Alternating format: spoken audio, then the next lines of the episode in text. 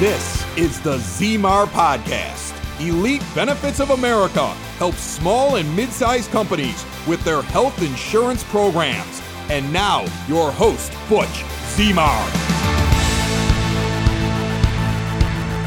So welcome back to the Zemar podcast. I have David Greenwalt. He is um, a Midwest native as well. I think this is a great interaction. We probably who knows, cross paths at one point. We just never knew it until um, now. I appreciate you come joining us on the show. Thanks for having me. It's really a pleasure to be here, Butch. Can you give our audience just a little bit of background on it? Um, I would love to do it myself, but you have a lot to bring to the table, and I think uh, you wouldn't be uh, you'd be the best person to share some of that information. I've been interested in fitness my entire life. Don't ask me why; it's a part of my DNA. When I was in grade school, I wanted the president's physical fitness President's Council on Physical Fitness Award, you know, mm-hmm. had that broad jump a certain distance, run, you know, a certain distance in time, throw a baseball a certain distance. I wasn't a great athlete. I was a B team, C team kid. But for whatever reason, when it came to fitness, it just clicked for me and I really wanted. I mean, I'm 10, 11 years old and I want this award. I mean, what the heck? You know, I mean, so um, I got a couple years. I've still got the patch and the sticker somewhere, you know, put tucked away. And I was so proud to get that. But my start of my senior year of high school, a, a friend who was a year older than uh, me invited me to come start training with him in the weight room. I started in 1982.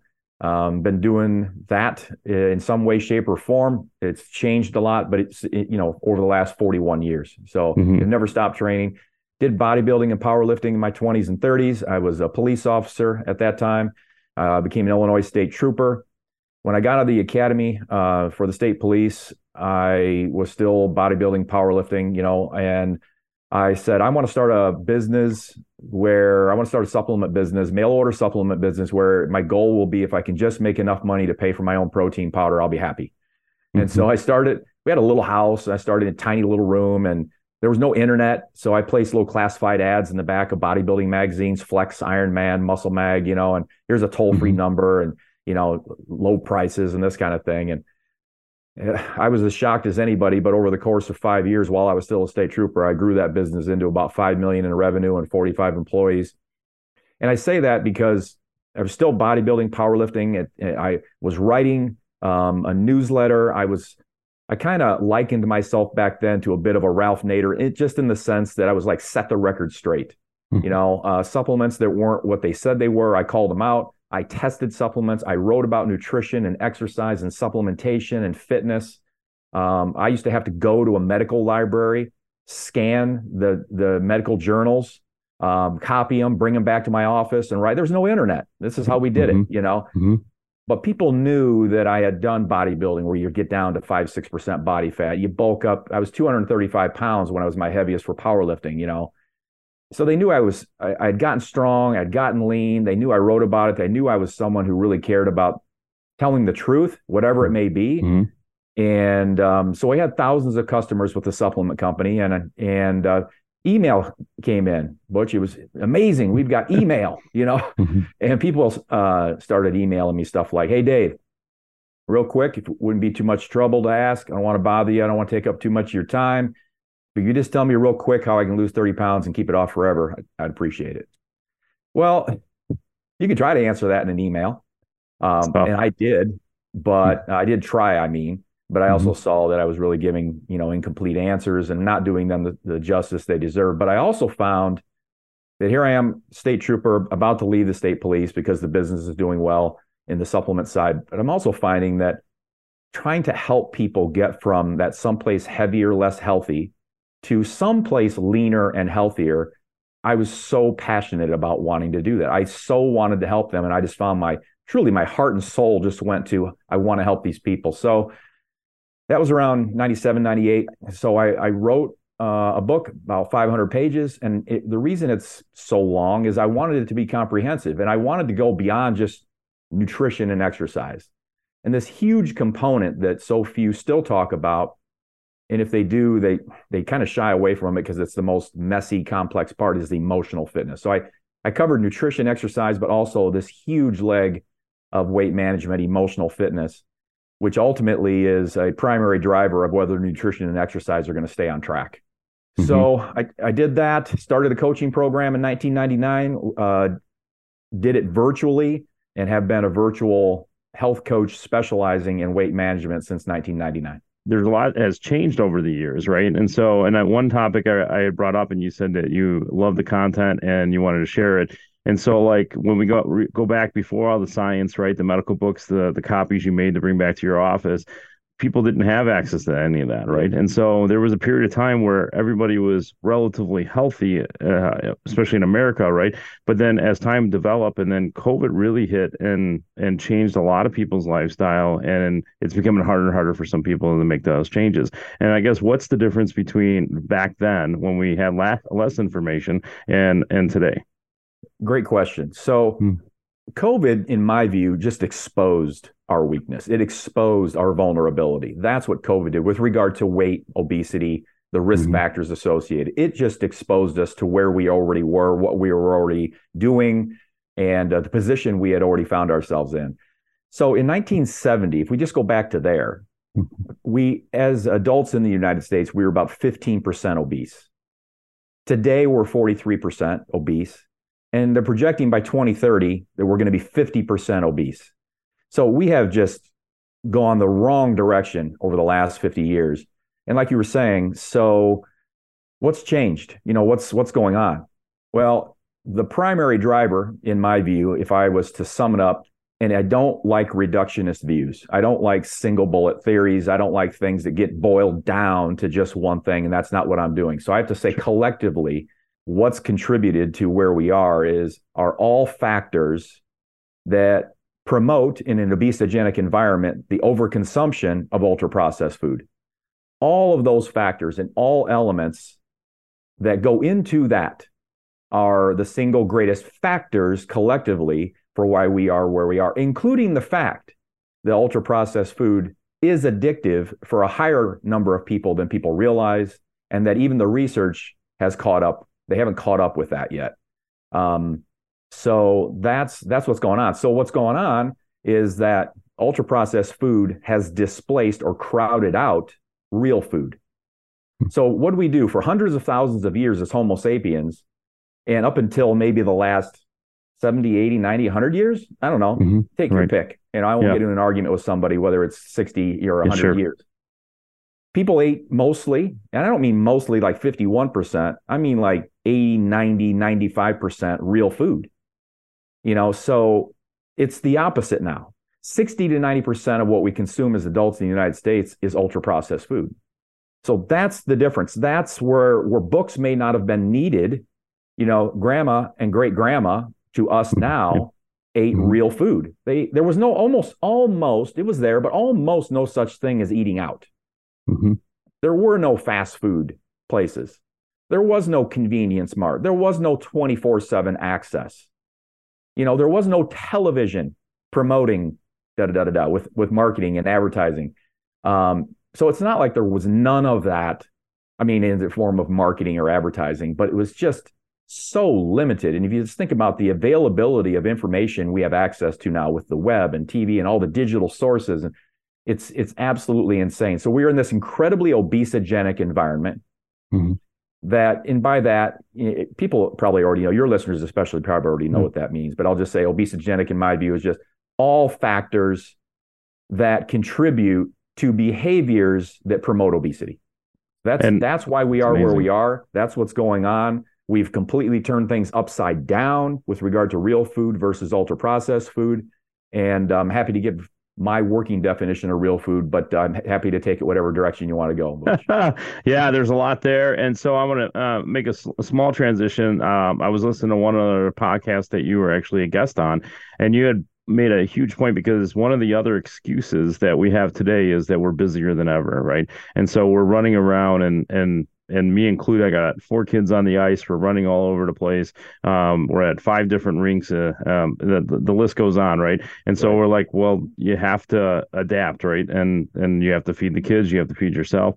Uh, but one thing you pointed out was, um, and and you could s- summarize it in, uh, any way you want after this, but but basically you were saying well you still show up to work on time right? Yeah. And yeah and, and so and you you still have other obligations. You still bring your kids to sports on time and and you make other priorities but but somehow we're not um, making this a priority. And, and, can you dive in a little bit? Because you actually then lead into the theory of you got to find your why right? Yeah absolutely. So the way I look at it, a lot of people think in weight management. They'll kind of come to me, especially my clients will come to me in the beginning. They'll they'll have a feeling. They may not say it exactly, but they'll have a feeling. If I know what to do, I just need to do it. When they say that to themselves, even if they don't verbally say it, what they're saying is, I need to eat a little less and better. I need to exercise a little more and better. That's what they're saying. It's the mechanical ins and outs, the the energy in and out, the caloric deficit part, the you know the the eat less, exercise more. Um, you know that's what they're saying, but there's so much more to it. So that's two pillars.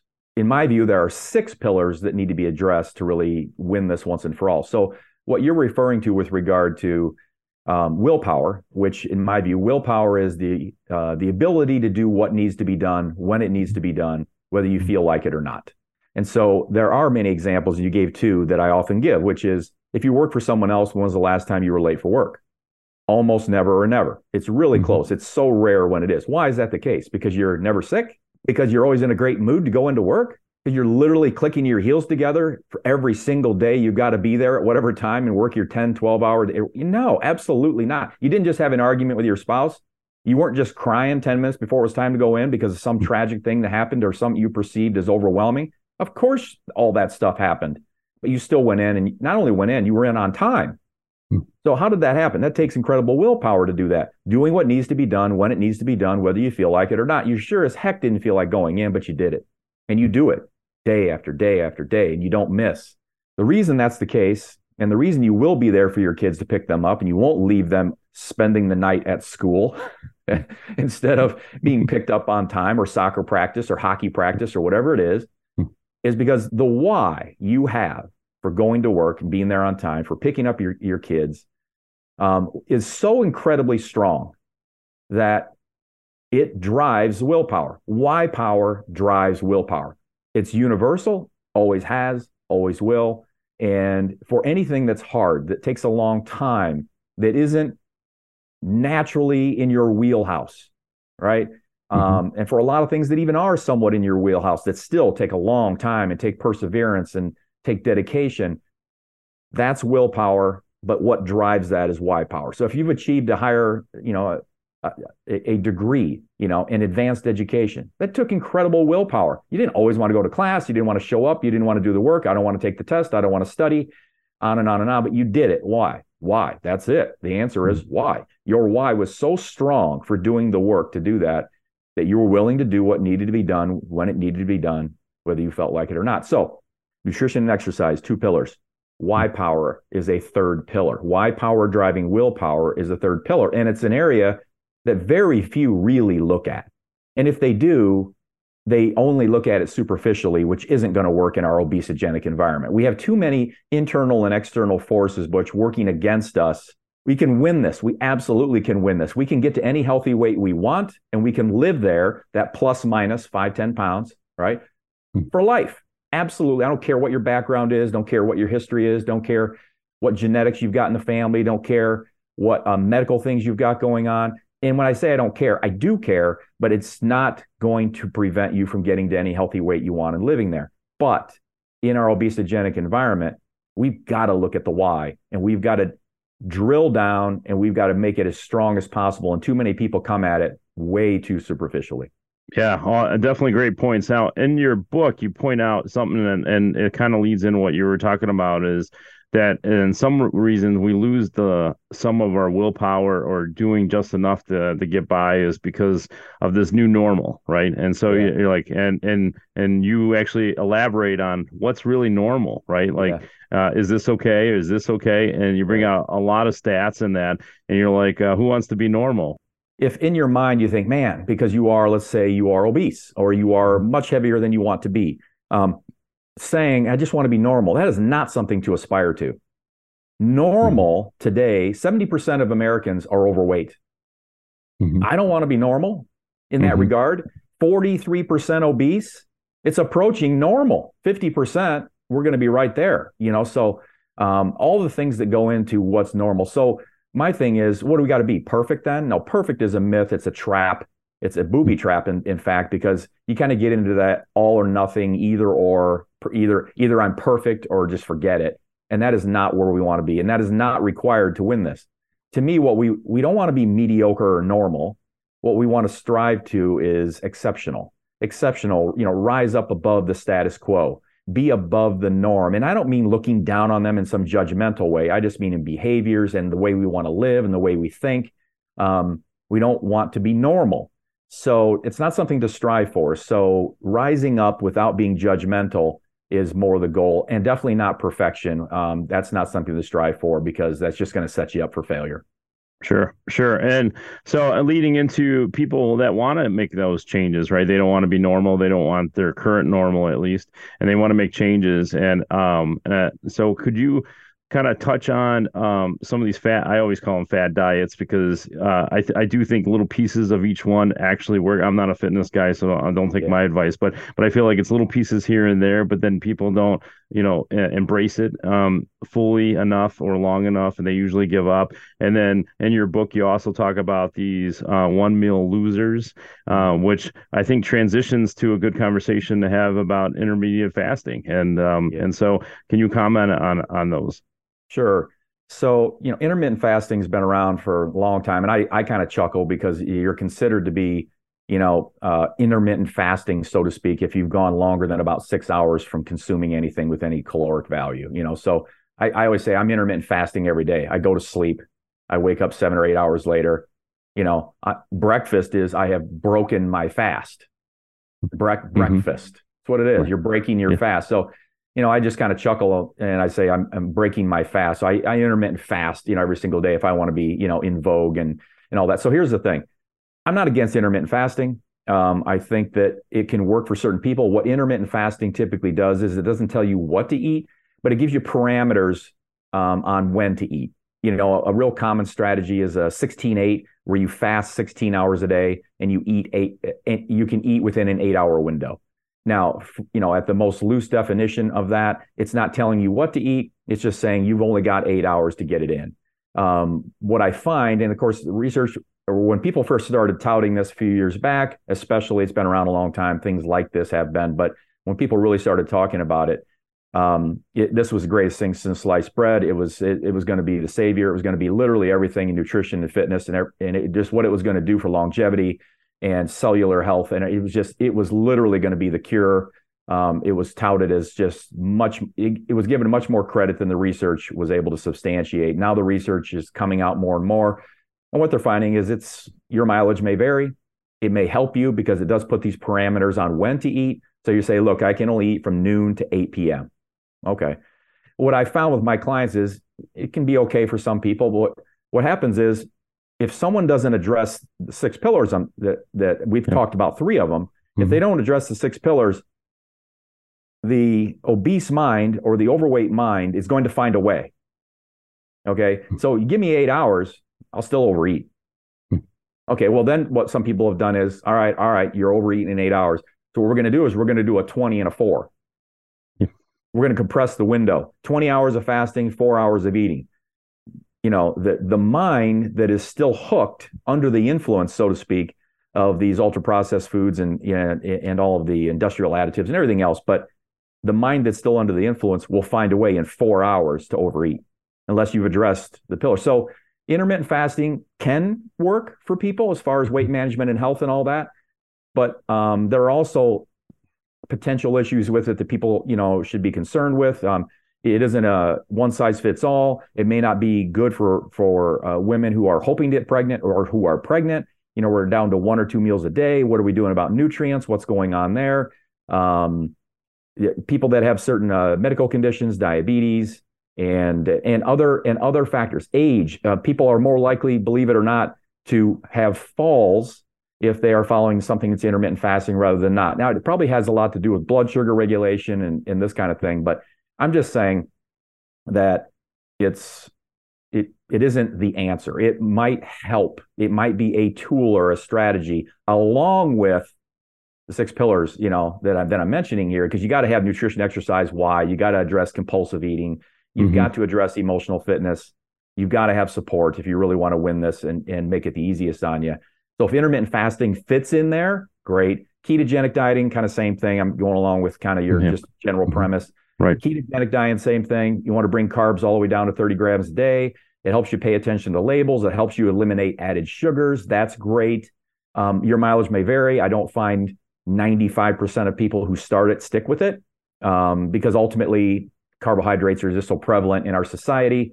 And uh, they people just find eventually, I just want carbs. I want some carbs. Um, mm-hmm. But not everybody's that way. And again, if it, it can be a tool used in the mix of the things that are really necessary, you know, the pillars, then fine. And as you know, in my program, I'm not someone who someone says, "Hey, I'm doing keto." Um, I'm like, okay, well, we can support that. Let's make sure these other pillars are in place. Let's make sure good nutrition is in place. Let's make sure we're doing this and that mm-hmm. while you're doing keto, and um, and you'll be fine. Intermittent fast. Hey, I'm doing intermittent fasting. And you were talking about one one meal losers. Uh, there's something called OMAD now. I don't know if you've heard of that. One no. meal a day. So they oh. take an intermittent fasting, butch, all the way down to this compression where they're like, all right, 20 hours of fasting and four hours of eating didn't work. Let's go one meal a day. You know, mm-hmm. that's it. 23 hours of fasting. But a lot of times what some or what some people will do with that is they will eat for an hour. Uh, they're getting in 2000 calories, 3000 calories, you know, in an hour pretty tough to have a really nice assimilation of the nutrients. It's pretty tough to absorb more than about 60 grams of protein in a sitting. Are you getting enough protein and you're doing that? Are you getting all the nutrients you need if you do that? And I also, by the way, I'm going to say again, unless you've addressed the pillars and the mindset and emotional fitness and why and all that stuff, you can still out eat it. I mean, you can still eat to excess and not lose weight doing one meal a day. I mean, it depends on what you're eating, how you're doing it, and all that. So, um, so we got to be careful with some of these things. And um, but I'm not someone who's dogmatically like against these things if they are as intelligently as we can being used as a tool in the overall uh, mix.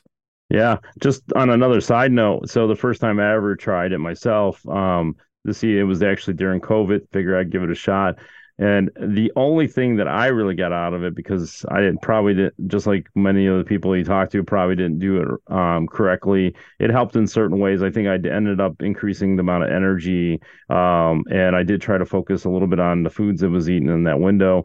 Um, but even to this day, so we're talking about almost three years later, the only thing that I could I could recall that of my success, if you will, is the mental mindset of the skipping the meal. Right. What it did teach me is I could go to an event or a family get together, and even if I'm over hungry, there's still an element of control um, that wasn't there before, and it, it probably always was. It just now it's a mental mindset where now I'm more aware of it.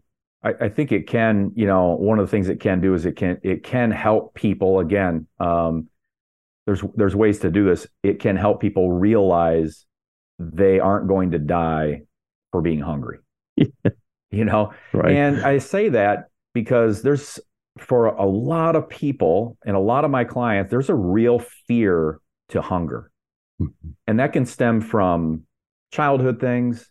It can stem from middle childhood, adult things. It can it can it can come from trauma. It can come from just it, it's sometimes it's hard to put your finger on exactly where it's coming from, but a this fear, this this fear of being without or not having sufficient, you know, um, can kind of can have it may have transferred from something else in their life um, to this, where when that hunger's there, it's an oh my god instead of a physiological thing where you say, hey, my body says it's hungry uh, first of all, first of all, we need to kind of discern: is it a below the neck hunger, mm-hmm. or is it above the neck above. hunger? Yeah. Right. Mm-hmm. So the below the neck hunger, stomach physiological. I'm mm-hmm. actually hungry. It's been a while since I ate. It's time to eat. You know this kind of thing. Whereas the above the head is more the emotional craving.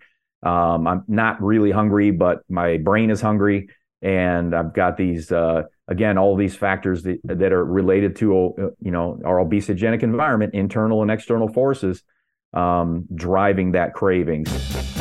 If you own a business, Elite Benefits of America wants to remind you that health insurance open enrollments are either happening now or coming very quickly. And this is the time to review and implement a healthcare plan to make or keep you as the employer of choice. Deadlines for open enrollment range between November 1st and January 1st. Get ahead of the curve. The Small Business Special Enrollment Period, part of the Affordable Care Act, now allows employers with 49 employees and under to offer health benefits without contributing a dime to the employee plan. Help your employees save money on taxes with health insurance they're already paying for with their hard earned dollars. Butch Zemar from Elite Benefits of America wants you to reach out to him today.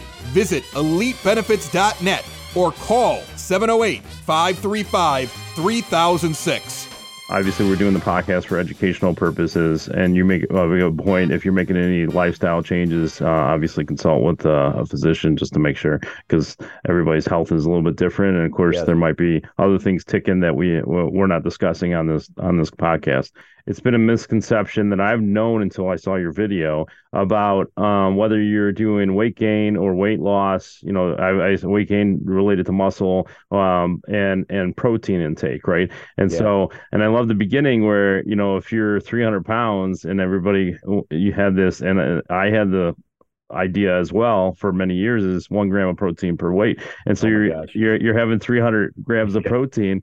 Yeah. and i never put it in perspective that way because i've never been um, at 300 pounds but you know the reality is some people are and they're trying to find solutions. And and you're like there's no way there's it, you can't do 300 grams of protein in a given day. So can you talk just a, real briefly before we transition uh, sure. other things? Because i think that's important because there's athletes that i know that always had said one gram gram of protein per your body weight. But body weight. The, but these are these guys are 130 pounds, 150 yeah. pounds, right? Right. So right. Uh, so if you mind commenting on those, you know, so often, like I said, kind of in my intro, so often over the years, just the way I see and think of things, I just process it differently. So very very early on, I'd heard the same thing back in the 80s, 90s. You know, gram of protein per pound of body weight when I really started working with clients, and I had clients that are 300 pounds, 350 pounds, 400 pounds, whatever, you go, well, that doesn't make any sense. That makes no sense. That's a lot of protein. I don't care who it is. Now, if you're a pro bodybuilder, you're probably going to be hmm. 300 grams of protein. You know, I got it. You know, a, a pro bodybuilder today, just in case your audience doesn't know, a pro bodybuilder male on stage can be 5'10, nearly 300 pounds at four or 5% body fat. Wow. I mean, it's insane, right? Mm-hmm. So that person, 300 grams, got it. But I was like, my clients, 300 grams of protein. That, that's ridiculous. So when I looked at the actual protein recommendations in research. Here's the thing when we're in status quo, not losing weight, not gaining weight, um, fat is what I'm speaking of here. Mm-hmm. We're not pregnant. We're not involved in recovering from trauma and, and or in, in uh, with the goal of muscle gain. If we're not in any of those situations, we're just kind of rolling along status quo. We need a certain amount of protein. Okay. And that certain amount of pro- protein is generally 0.8 grams per kilogram of body weight per day, 0.8. Okay. So that's per kilogram of body weight mm-hmm. per day is what they'll say. Mm-hmm. They don't break it down to lean body mass or anything. Basically, that doubles, double it if we're in fat loss mode, if we're in recovering from trauma, if we're trying to add muscle. We're not status quo. We're changing. We're trying to reduce fat, you know, keep muscle or gain muscle, whatever. Then the protein requirements double and it goes to about 1.6 grams of protein per kilogram per kilogram of body weight per day. Most people are going to be okay with that recommendation with regard to protein, even if they're 300 pounds.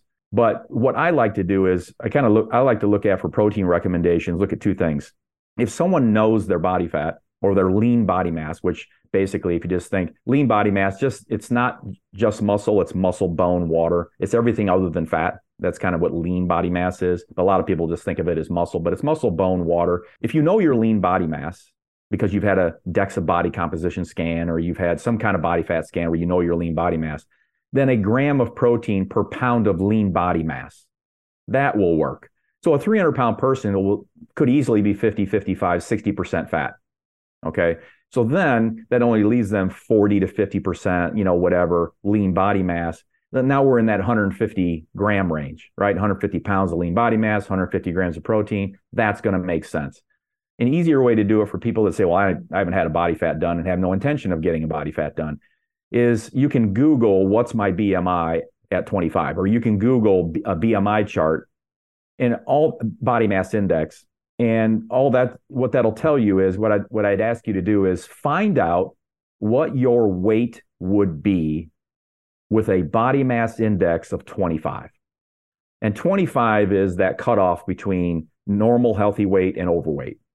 So if you're up to if you're up to 24.9 BMI, If you're 18.5 to 24.9, you're healthy normal weight. 25 to 29.9, you're overweight. 30 and up, you're obese. So that 25 BMI is a, I have found is a good place to look at where everybody can do it. You don't need a body fat test. Just Google BMI chart. You'll plug in your height, um, and you say, and you look for what will I, what would I weigh if my BMI was 25? It, whatever that is, that's mm-hmm. usually going to be a good protein target as well. So that way, if the person is, let's say it's a male and he's five, not 5'10, 300 pounds, mm-hmm. what would he weigh at a BMI of 25? It's probably going to be about 160, 170. Mm-hmm. That's a good protein in grams. Whatever right, that right. weight is in pounds, Sure. In, the protein in grams, it'll match pretty well. So anybody can look that up and find that real easily. And that and you spread that out over, you know, three, four, five, six meals, whatever it is, uh, feedings a day. And um, you should do. Everybody will do real well with that. The only people I would caution um, is anybody that's being treated for, you know, kidney issues, but really only if you're being treated for it. Um, because otherwise, higher protein intake is not hard on the kidneys at all. But if your kidneys are already compromised, then it's something you'd want to do in concert with your physician.